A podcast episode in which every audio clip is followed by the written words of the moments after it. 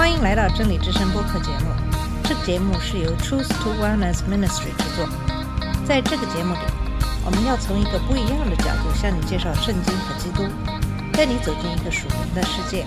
我们的节目在每个星期二和星期五更新，欢迎你的收听和关注。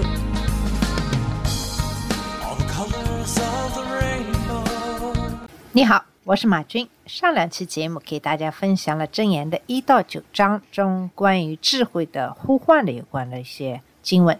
那么在这些经文中，我们看到智慧为了使人们注意学习知识和获得指导，从而使他们变得聪明和谨慎所做的努力。那么，比如在箴言十一章二十到三十三节中看到，智慧在大街上、广场上和城门前呼喊，都是非常公开的地方。所以人们没有借口不听他的信息。他向那些愚昧的人、懈慢的人和愚顽的人喊话，让他们转向他的教训，这样他就可以让他们知道他的话。但是这些人都拒绝了，忽视了他的劝告，对他们自己不利。他们将来会需要他，但是到那个时候就已经晚了，因为智慧将不再为他们所用。在箴言的八章一到三十六节中，看到智慧从高处沿着小路，在城门和门的入口处呼唤，这些都是非常公开的地方。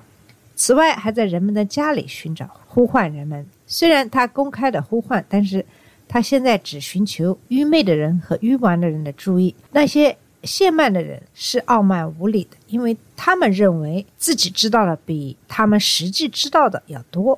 箴言十三章一节和十五章十二节告诉我们，懈慢者不会听从责备，不会寻求智慧，因此会被抛弃。那么愚昧和愚顽的人仍然有希望，尽管这一次智慧试图用他带来的祝福来吸引他们。他的祝福包括教导、知识、理解、谨慎、辨别真理、公义、权利、财富和荣誉。神一开始就创造了智慧，并把它作为创世的主力工匠。那么那些听从他的人将找到生命和主的青睐。然而大多数人不听，因此就会伤害自己。在箴言九章一到十二节中看到智慧也发出邀请。那么这段经文中的画面是智慧是一位虔诚的女主人。那么在今天我们想给大家分享是箴言中讲述的另一个声音。这个声音其实也在呼唤那些经过的人。那些听从他的人将会走向与智慧引导的相反的方向。他的名字就叫愚蠢。在箴言九章十三到十八节讲的是愚蠢的化身。恶人嘴中的过错是自己的网罗，但一人必脱离患难。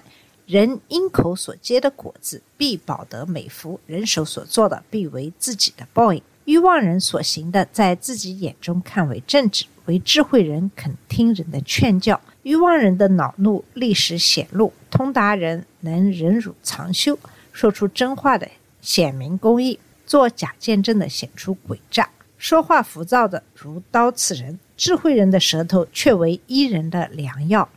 愚昧与智慧截然相反。这段经文对两者进行了对比。愚昧是一种迟钝、顽固的品质，有做出错误选择的倾向。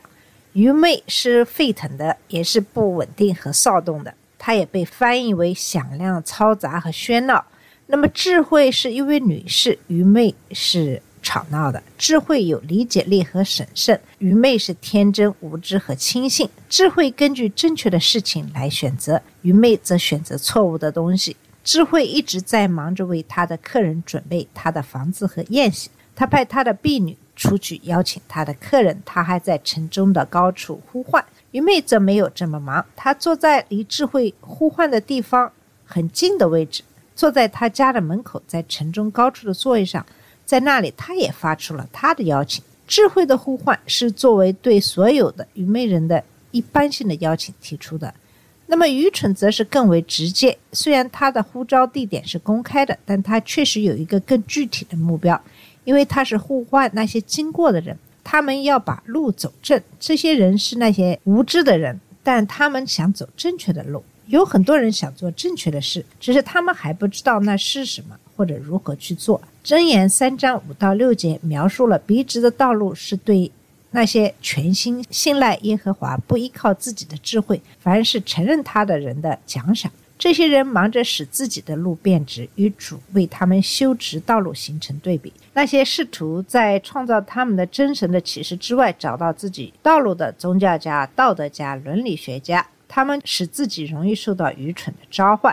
他们可能是好人，试图在做正确的事时走一条直路。但由于他们以自己的标准来确定什么是正确，他们最终会走一条弯曲的路，甚至不知道是什么样的路。那么，智慧和愚昧给出了同样的邀请，但它是针对两个不同的地方。那些听从和重视智慧邀请的人，将在智慧为他们准备的宴席上大快朵颐，获得知识和理解，并享受多日的回报。愚昧的邀请是针对愚昧的人。因为献慢者和欲玩者已经在他的餐桌上进食了。那些听从并注意他的邀请的人将会发现，不属于他的东西摆在了他的桌子上。偷来的水是甜的，暗中吃的饼是香的。这个邀请本身就是一个警告，因为它是以错误的东西为前提的。但他对愚昧的人却很有吸引力。他们被欺骗了。认为他们会以别人的代价得到一些好东西，但他们得到的并不是好东西。箴言二十章十七节说：“假话得来的食物对人来说是甜的，但事后的他的口中必有碎石。”正如第十八节所指出的，长期的后果更糟糕。但他不知道死人在哪里，他的客人在阴间的深处。愚昧的人被愚昧的呼唤所诱惑，因为他似乎是正确的，但其结局必是死亡之路。这是智慧的反面，但要想坐在智慧的餐桌前享受它的好处，箴言九章六节指出，你必须弃绝你的愚昧而活，走明白的路。智慧和愚昧都在呼唤，但哪一个会被听到和听从呢？因为我们知道，愚昧的邀请对一些人来说仍然具有吸引力。那么，下面的一些经文是关于愚昧的内容。以及对愚昧提出的进一步的警告。愚昧有三个层次。根据希伯来的词根，愚昧可以分成三个层次。第一个层次是最普遍的，指的是那些迟钝的人，至少在某种程度上顽固地做出错误的选择。他们在某些方面是幼稚的，因为他们可能不知道或不理解。但他们之所以如此，部分原因是他们不想知道或理解，这就是固执的来源。其范围可以从小到严重。这种愚昧可能也包括，也可能不包括道德的因素。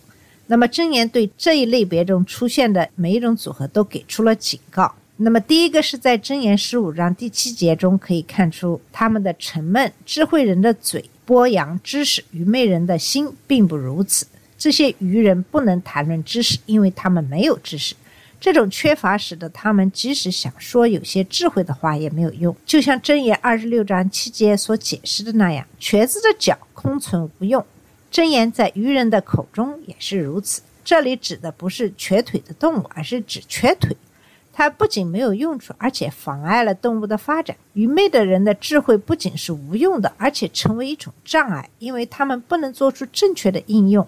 此外，他们的迟钝会使他们无法获得智慧。即使有机会，正如箴言十七章十六节所说：“愚昧人既无聪明，又何手拿银价买智慧呢？”箴言二十一章二十节中说：“智慧人家中积累宝物，高有愚昧人随得来随吞下。”那么，其实这些经文在我们现实生活中几乎都是有很多的应用，可以随时可见。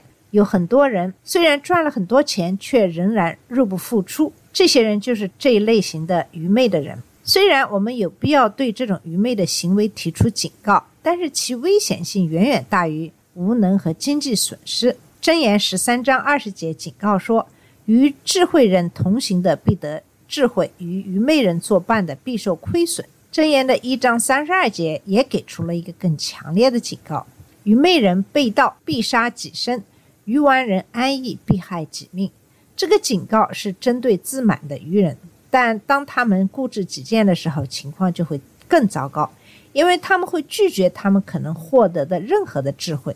就像箴言一章二十二节所说：“你们愚昧人喜爱愚昧，谢曼人喜欢谢曼，愚顽人恨恶知识，要到几时呢？”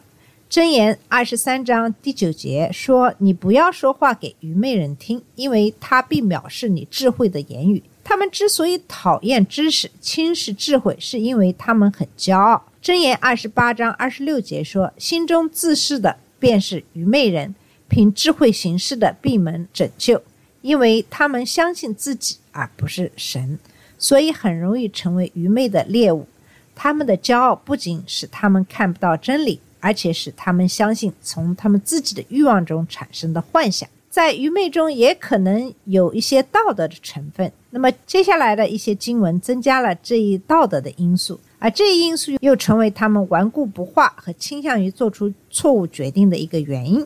在箴言十章二十三节说：“欲望人以行恶为戏耍，明哲人却以智慧为乐。”箴言十三章十九节说：“所欲的成就，心觉甘甜；远离恶事，必为愚昧人所憎恶。”箴言十四章十六节解释了为什么聪明人谨慎远离邪恶，愚人却。傲慢不小心，那么这种愚昧的傲慢所带来的固执，是对邪恶的漫不经心。他们认为这就像一场游戏，他们认为自己可以变得更好，赢得胜利。他们的骄傲扭曲了他们的理解力，以至于他们认为他们所做的恶是好事。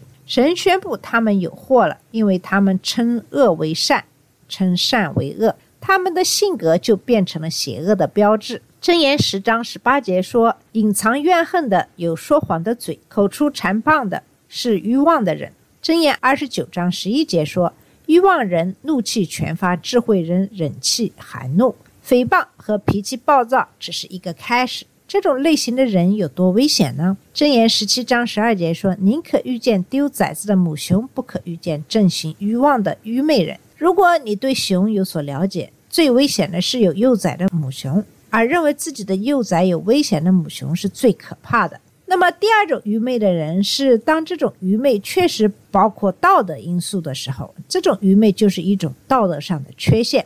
这种愚昧的人缺乏理智，一般都很堕落，也可以说他们道德缺陷导致了他们的愚蠢。这种人看起来只是愚蠢到道德上的堕落，这种愚昧是作为人类的一部分而产生的。在箴言二十二章十五节说。愚门迷住孩童的心，用管教的杖可以远远赶除。这就是为什么父母勤于训练他们的孩子，和孩子勤于向他们的父母学习是如此的重要。箴言十五章第五节：欲望人藐视父亲的管教，领受责备的得见识。如果一个孩子在年幼的时候不学习，他们就会成为青少年的傻瓜。那么，随着时间的推移，他们会更加定型于他们的愚蠢行为。大部分人虽然拥有很多的科学知识，并不代表他们就拥有了智慧。箴言二十章第三节说：“欲望人藐视父亲的管教，领受责备，得着见识。”和箴言十七章二十八节说：“愚昧人若静默不言，也可算为智慧；闭口不说，也可算为聪明。”我们有太多的年轻人通过张嘴和争论。他们并不真正理解的事情，从此来证明自己是一个傻瓜。那么真言警告这种愚昧的后果，所以要追求智慧，获得智慧的祝福。正如真言一章八到九节所表达的那样，要听从父亲的教导，不要抛弃母亲的教诲，因为他们将成为你头上优美的花环和你脖子上的装饰品。箴言十三章第一节说：“愚昧人若静默不言，也可算为智慧；闭口不说，也可算为聪明。”箴言十五章三十二节又说：“弃绝管教的，轻看自己的生命；听从责备的，却得智慧。”如果十几岁的傻瓜不学习，他们就会成为一个成年的傻瓜，后果不堪设想。箴言十二章十五节解释说：“欲望人所行的，在自己眼中看为正直。”为智慧人肯听人的劝教。一个人越是顽固的走自己的路，情况就越是糟糕。箴言十四章一节警告说：“智慧妇人建立家室，愚妄妇人亲手拆毁。”这个真理也可以适用于那些愚昧破坏自己事业和家庭的人。我们社会动荡的主要原因可以追溯到骄傲的愚昧，他们忽视或拒绝神的建议，追求自己眼中的正确。那么，一个成年的傻瓜如果不悔改、不寻求智慧，就会变成中年的傻瓜，然后变成老傻瓜。时间越长，品格就会越来越衰落。更悲哀的是，年轻的时候还能容忍什么正派的人，年老的时候就会变得面目狰狞，甚至令人厌恶。这也并不罕见。那么，当他们的性格变得更加道德败坏的时候，这些真言的真理就变得很明显了。这种堕落可以从箴言中的经文看到和解释。箴言十四章二十四节说：“智慧人的财为自己的冠冕，欲望人的愚昧终是愚昧。”或者换句话说，与智慧人通过智慧获得财富相比，愚昧人和顽固者的道德愚蠢只会使他们在道德上更加愚蠢。箴言十五章第二节显示了类似的对比：智慧人的舌散发知识，愚昧人的口吐出愚昧。智者可以传授知识，但愚钝和顽固的人所能做的就是吐出道德上的愚蠢。可悲的是，正如箴言十五章十四节所指出，他们将继续朝这个方向发展。聪明人心求知识，愚昧人口吃愚昧。以愚昧为食，意味着成为愚昧的消费者，从愚昧中寻求营养的人。那么，难怪他们的道德愚昧随着时间的推移会越来的越严重。愚昧人的这种持续的道德滑坡表现在他们的性格上，他们变得越来越固执，以至于他们变得令人生厌。箴言十四章十七节说：“轻易发怒的行事欲望。”设立诡计的被人恨恶。箴言十九章第三节说：“人的愚昧轻败他的道，他的心也抱怨耶和华。”箴言二十九章第九节：“智慧人与愚妄人相争，或怒或笑，总不能使他止息。”箴言十章二十一节指出了智慧人和愚昧人之间另一个可悲的对比：一人的口教养多人，愚昧人因无知而死亡。他们因缺乏理解而死亡，尽管他们可以得到理解。智慧在街上呼喊，他在城市的公共场所呼唤，他发出邀请参加他的宴会，但这些愚人不听不理会。老傻瓜面临的危险是，如果他们在这样状态下死去，他们将永远是个傻瓜，只能怪自己。达到这个阶段的愚人，就达到了第三个阶段的愚昧。这个阶段的愚昧更强调无耻。和可耻性，在这个阶段上，人对神和道德无动于衷。在这个意义上，一个傻瓜已经变得闭目塞听。这种人可以从箴言十七章第七节的用词看出来。愚顽人说：“美言本不相宜，何况君王说谎话呢？”和箴言三十章二十二节就是仆人做王，愚顽人吃饱。丑陋的女子出嫁，婢女接续主母。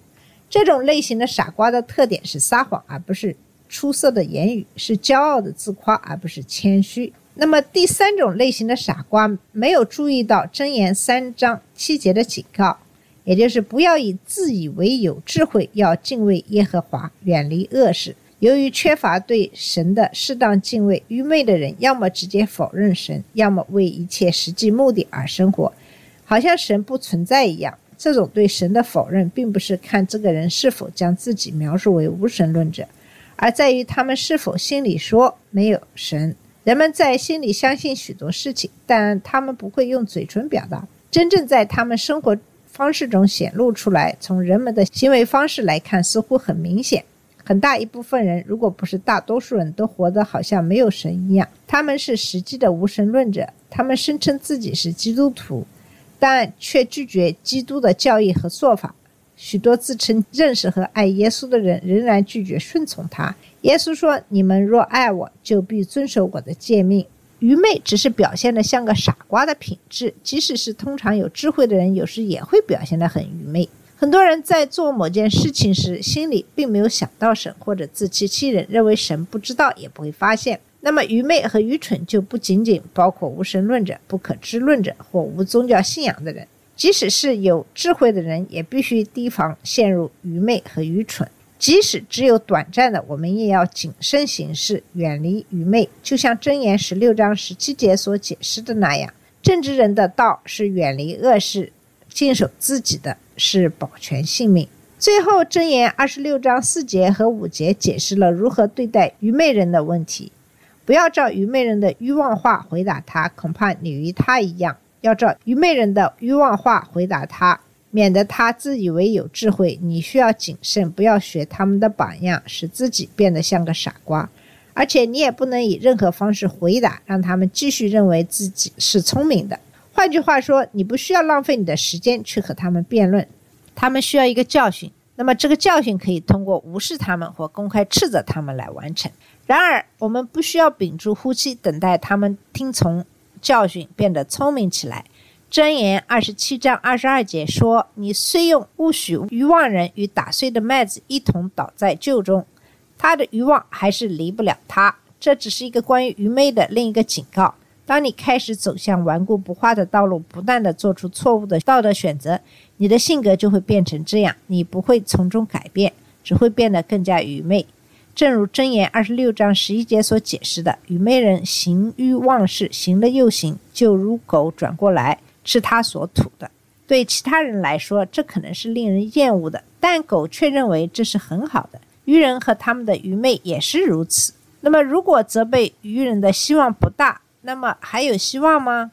答案当然是肯定的，但这不是通过我们认为的正常的教育手段。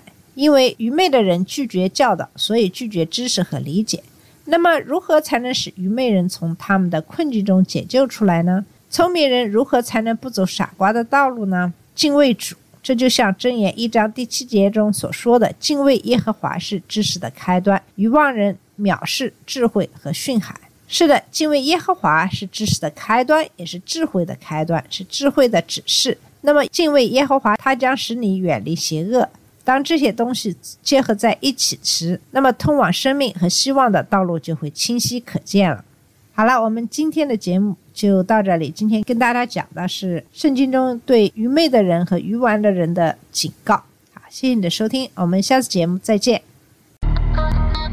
这里是真理之声播客节目，真理之声是 Truth to Wellness Ministry 旗下的一个节目，由 Truth to Wellness Ministry 制作和播出。如果你有什么想跟我们分享，请给我们发电子邮件，我们的邮箱地址是 truth to wellness at gmail dot com。你也可以直接去我们的网站 www dot truth to wellness dot com 浏览更多的信息。下次节目再见。All colors of the rain